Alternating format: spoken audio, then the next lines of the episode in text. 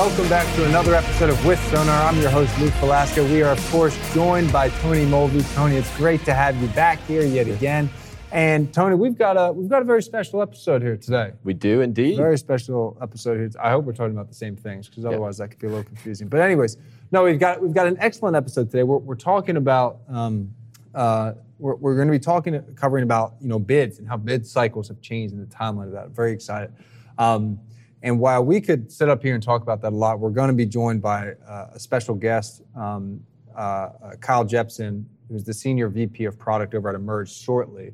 Um, but be- before we before we bring Kyle on here to talk about some of that, um, uh, Tony, I want to just talk. You know, when people hear bid, kind of what's the what's the nature of you know the thought process? Yeah, I mean, I think when you think bid, I mean, the traditional RFP, right? That that pricing, and you're talking on an annual basis. Those contracts yeah. on an annual basis, and what we've seen, really, a pandemic kind of spurred it on, where hey, maybe shorter bids, that more dynamic pricing make a little more sense. I mean, mm-hmm. we've seen the run up in contract rates and spot rates on the way up, right? Now we're yeah. seeing it on the way down as well. So this is where those shorter bids, that dynamic pricing can yeah. kind of both on the carrier and shipper side, what we're seeing. Uh, I mean, you can kind of get some of those yeah. give and take. Yeah. Something I want to I want to bring up. We'll, we'll dive into some sonar data later later in the show, but I do want to bring up one chart before then. Uh, it's our Cass index. Now, a lot of folks are familiar with Cass. It's not a data set that's necessarily proprietary to FreightWaves, but it is, it is in Sonar. Um, and, and, one thing that's unique, I think, about the Cass index, there's a lot of history there. We'll get it pulled up here in just a second, but it's got it's got a lot of history, and you can see a lot of different freight cycles with it. Um, and there it is, right there. So, what I want to draw attention to here, th- this is this isn't really the real-time aspect of data. That's not really what this, this index is designed to show. But I've got three different time periods there circled, okay? Or ellipsed or whatever you call those. Um, the, the circle all the way on the left there, that's kind of that, that, that mid 2000s boom that we saw leading up until 2008. You know, that was a, a lot of folks consider that one of the, one of the biggest heydays of the trucking market or, or, some folks do. A lot of folks, I wasn't around in the industry during that time, so I can't really speak much to it. But I mean, you know, during that time, early 2000s up until 2008, I mean, the trucking market there, you see that cycle. I mean, that was that was a massive boom in the in the market. Then you kind of have the next cycle there, that middle circle there, and that's really that you know 2010 to like 2016 time period. I think a lot of folks who are in the industry now, that's kind of been a lot of their experience very steady. I mean, you can see there, it's very steady. You have a, have a little bit of a cyclical nature there, but for the most part, you know where those bottoms are, you know where those tops are. And then you get into the most recent circle now, which is really 2018 to like now. And we've seen some crazy highs, we've seen some crazy lows, some the, the volatility is totally different. So I think when, when we talk to a lot of folks about the market, this is where a lot of folks say, you know, hey, this is where what the market typically does. And it's like, that may have been true, but that cycle, that cycle might be gone. Yeah. And I think that's kind of what this picture, that's that's the takeaway from here is like, you know, the, the industry's gone through a lot of different cycles. And it's more a question of where do we come out in this cycle? Yeah. Zach Strickland actually had this exact chart this morning in a carrier update yeah. talking about this Cass data. And you look at that 2010 to 2016 range, and it's kind of, he, as he put it, it's kind of like that, like an EKG, right? Yeah. At the at the doctor's office. It's pretty normal, pretty steady. You've got your ebbs and flows. And then you get into 2020, really 20, I mean, even 2018 into 20 to now, right? The boom and bust is a lot bigger now yeah. than it was just that 2010 to 2016. Yeah. So, like, and more unpredictable too. Yeah. And we don't boom and bust to the same levels. Yes. And, and it's not just that, it's, I guess, the pain, not pain felt on both sides, but on the up and down. I mean, there a lot more to gain. The risk reward's a lot bigger yeah. now, right? Instead of before, it was kind of in this kind of fixed range, and now it's kind of blown out on yeah. both sides from what we would normal, what you would think would be in that normal yeah. range that we saw in 2010 to 2016. That's a that's a great point. I think this is a great time. Let's, let's transition here. We're going to bring in uh, Kyle Jepson here again. He's the senior VP uh, of product over at Emerge, and Kyle's actually been on the show before, so we're excited to have him back here. And Kyle, um, hey Kyle, are you are you with us here on the on the line? I am. Yes. How's it going, gentlemen? Fantastic. Glad to have you here. And um, I'm already like I'm a dad now, and I said on the line instead of online with us. So we, we're just gonna move past that one. But anyways, uh, Kyle, thanks for joining us here. You know, um, uh, first off, why don't we just kind of for for maybe some viewers who, who weren't familiar with you last time, can, can you give us just kind of like the, the 30 second overview of of Emerge? We're very familiar with with Emerge. I know your customers are, but maybe for those who aren't as familiar, you know, who is Emerge? Yeah, so Emerge is changing the way that freight is procured in the United States. Uh, fundamentally, we are building products for shippers and carriers to better manage procurement from the spot quoting platforms to our RFP platforms. Um, in addition to that, we also help carriers source new capacity through our marketplace. So, um, trying to ultimately create tools to streamline operations for shippers, for carriers, and bring them together in a marketplace. Awesome, that's great, and and it really it kind of ties into the theme, right, that we've talked about really for the past few years, and it's becoming even more of a talking point uh, just in the past couple weeks, is the shorter bid cycle, right, the, and shorter bid processes. I mean, you're starting to see it almost become the norm, especially like on the way up. You kind of talked about it because, or carriers liked it because they could get higher rates on contract. They don't have to reject as many, and it kept their trucks moving. While on the downside, or on the downward movement of a freight cycle, right? Shippers like these shorter bid cycles because they can pricing's dynamic, right? It's changing to market conditions. What do you think? Why do you think these shorter bid cycles are a good thing in the freight industry? Yeah, well, volatility is here to stay, right? We've seen a lot of volatility over the last 24, 36 months. Um, shorter bid cycles really help both shippers and carriers better predict what's going to happen, right? depending on the characteristics of the freight, the market conditions, or the lane conditions, it may or may not make sense to do shorter bid durations, really depending on kind of your network and how to optimize that. So there's a lot of opportunities for shippers and carriers to work better together, create more efficiencies, and really drive more value working together by running these shorter bid cycles. Um, you're avoiding some of the volatility. You're able to predict with the data, things like sonar, for example, really help shippers see what's going on in the market so that they can react to that.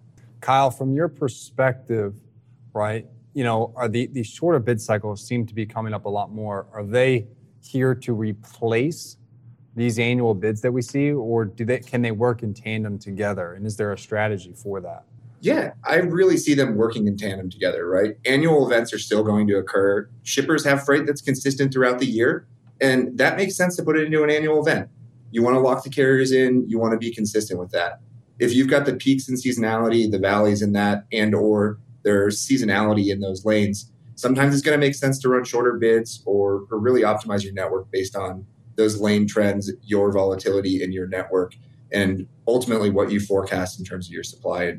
So, really, I think they're here to supplement those annual bids in a way that benefits both parties.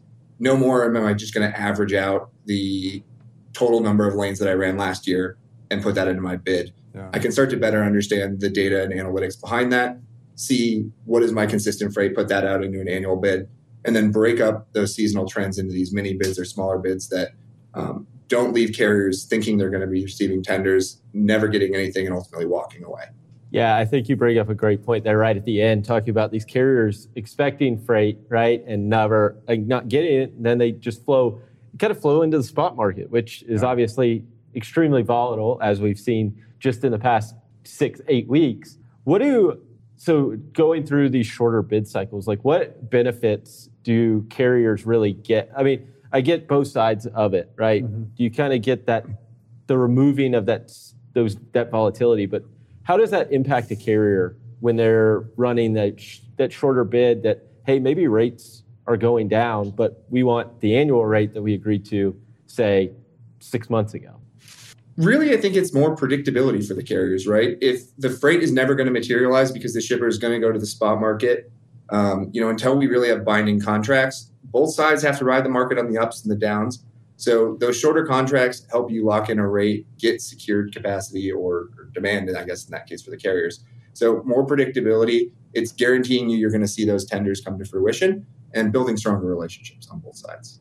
Who do, have you have you had any experience yet here, Kyle, with with either side being more eager to get into shorter bids? Is it are shippers kind of driving that right now? Is it carriers? or is it is it uh, a mutual uh, mutual uh, discussion coming coming to the table?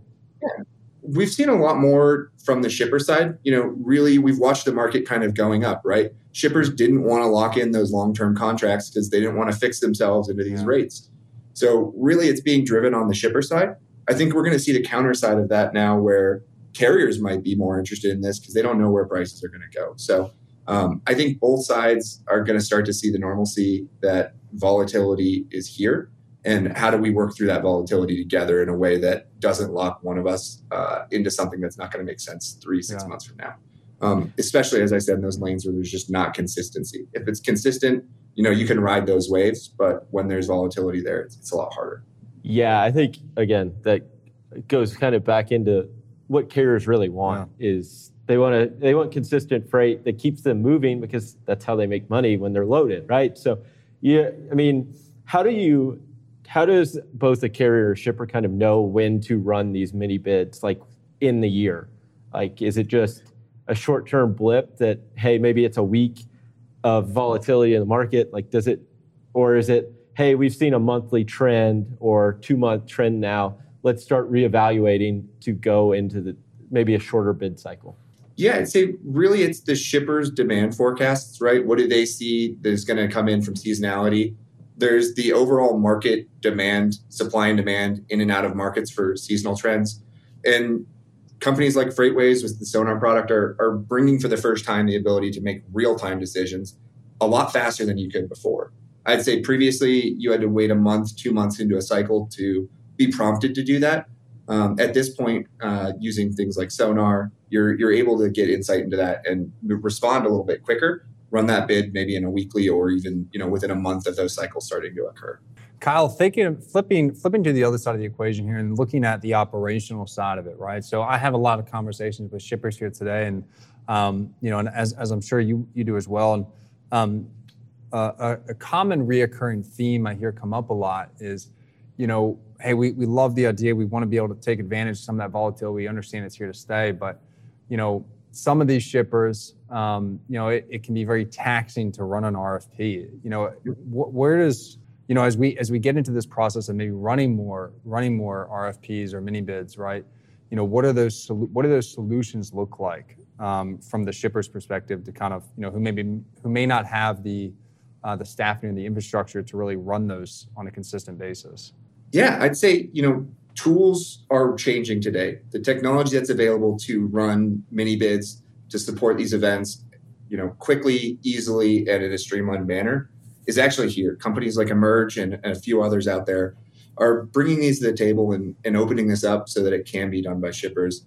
You know, legacy RFP products were incredibly cumbersome. You know, they're quite powerful, but they're very difficult to operate, to administer, and to run those events. So um, the things like Emerge is uh, doing with our ability to, you know, lowest cost optimization, even constraint based optimization, uh, the ability to quickly create those bids um, and put those out to your network is is really here for the first time that we've seen in, in the last couple of years. So the tools have come a long way, and the technology that allows us to do that without the administration that uh, some of these larger annual RFPs take.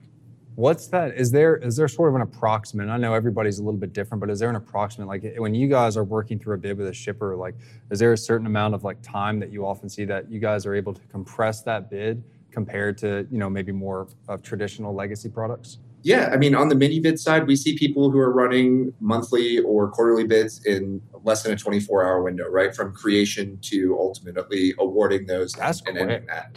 Yeah. Um, so that you know that's on the faster side. We were seeing you know the average I'd say is about a week to run an event for a monthly or quarterly is what we tend to see now. Yeah. Um, however, when we were talking to shippers one two years ago, we're seeing that you know annual events are taking sometimes up to you know six months to plan, a month to get the carriers in there, and then a month to analyze that. Yeah. So we've been able to reduce that for the most part. You know, not the planning phase. That's something the shippers are, are still struggling with, but the actual execution of the bid is something that you can do very easily. And um, most of our shippers are even able to run an annual event in less than three weeks.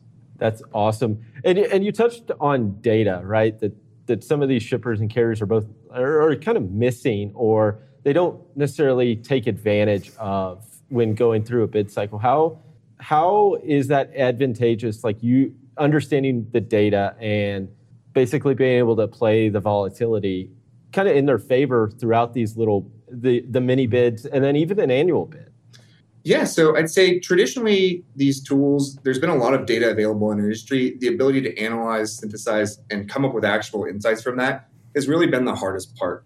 Um, that's a major focus of a lot of the tools, and where I really see the majority of the industry moving from an analytics standpoint is not only showing you the data, but helping give you the recommendations on what you can do.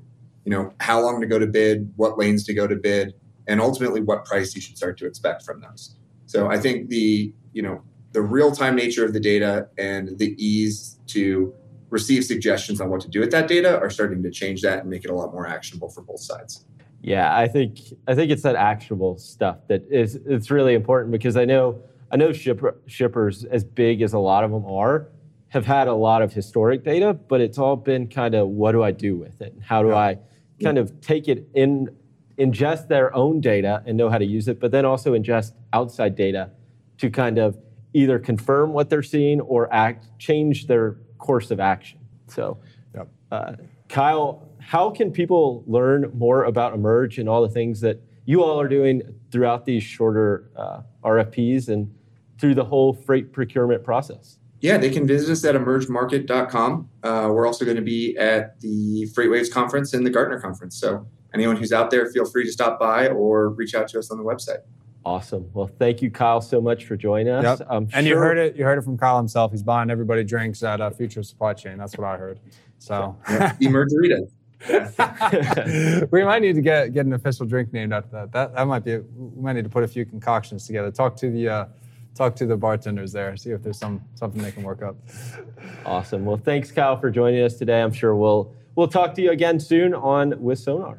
Take care, Kyle. Thanks, thanks, for thanks for dropping some wisdom.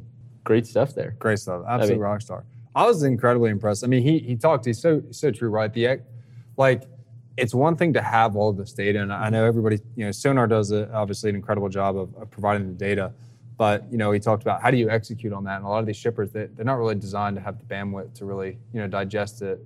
Um, or to be super nimble, and the fact that they can go through an execution process of a bid in as quick as 24 hours in some cases, um, or even a week on kind of the slower end. That's, that's really remarkable. Yeah, I mean, it's it's this legacy process that, like you said, it's yeah. taken months before. I mean, you take a month to put it out, a month to analyze it. Well, if you can condense that into a week or three weeks, I mean, three weeks. Yeah. If you condense two months of work into three weeks or even a month, you've cut that work in half. Yeah.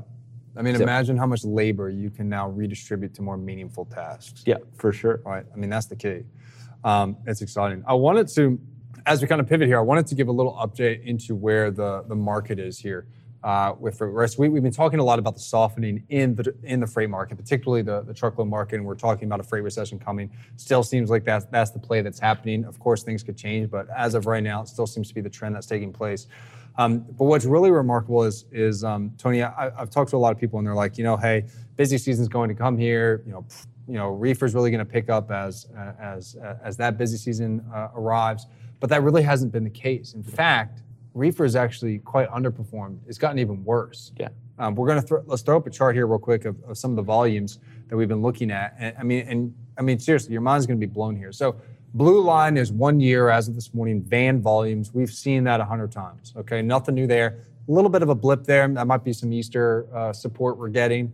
Um, you know, either way, it's always nice. To, if you're on the carrier side, it's nice to see the bleeding to, to kind of you know reside a little bit, but we'll, we'll see if it maintains or if it's uh, just a little relief rally. That green line, though, those are reefer volumes.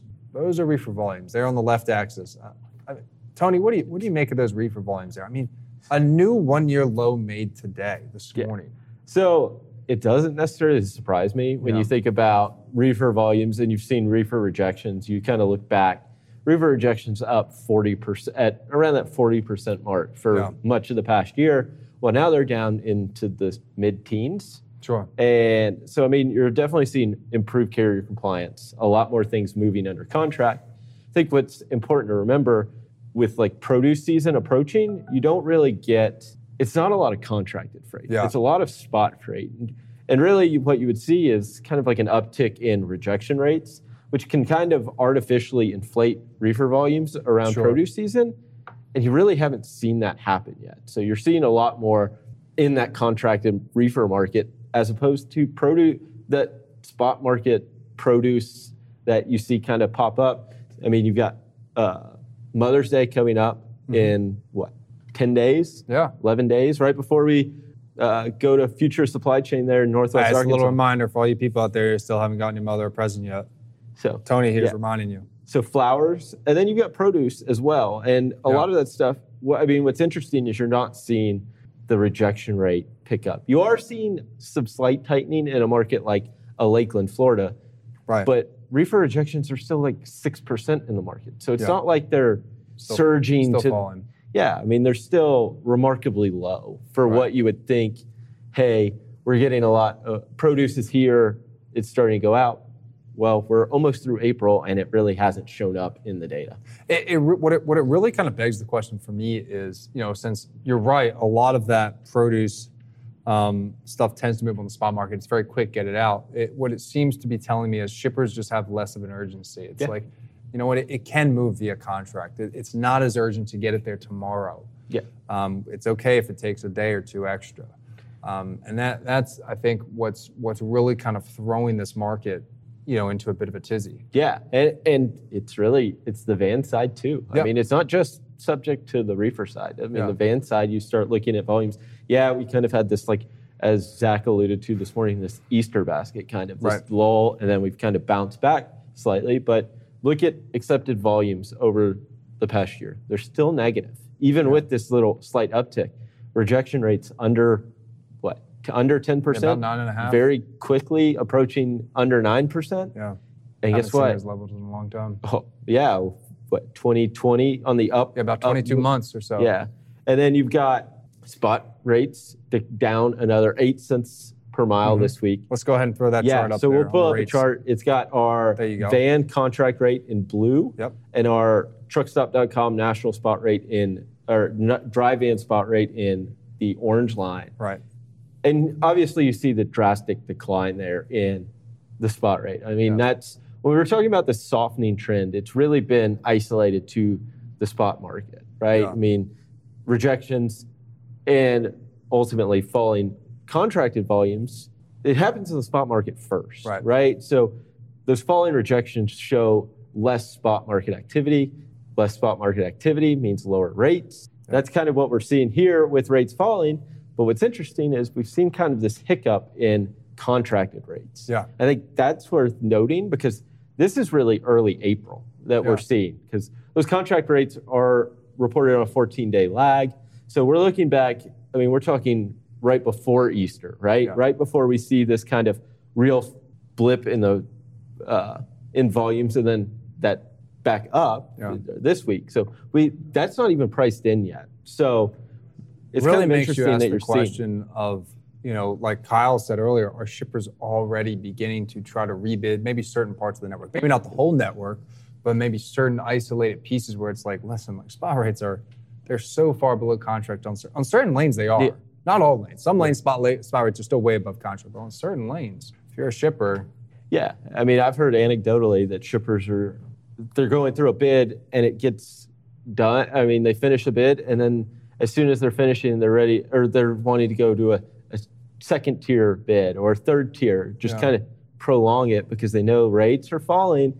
And as the, if they can push out this bid cycle, even mm-hmm. maybe like a shorter bid cycle, right? They accept it and start implementing, it, but they're ready to go for the next one, just a really short one, can kind of drive these, take advantage of the lower rate rates lowering. spot on.